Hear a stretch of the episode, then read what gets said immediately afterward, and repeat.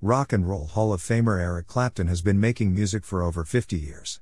Now in his 70s, he has begun to slow things down a bit, especially when it comes to touring. This fall he will be playing a handful of dates around the South. Jimmy Vaughan will be joining Slow Hand on the tour.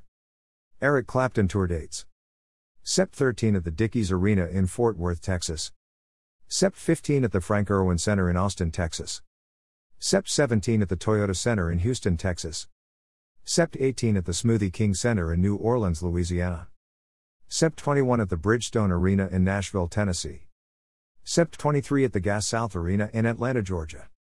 Sept 25 at the Amalie Arena in Tampa, Florida.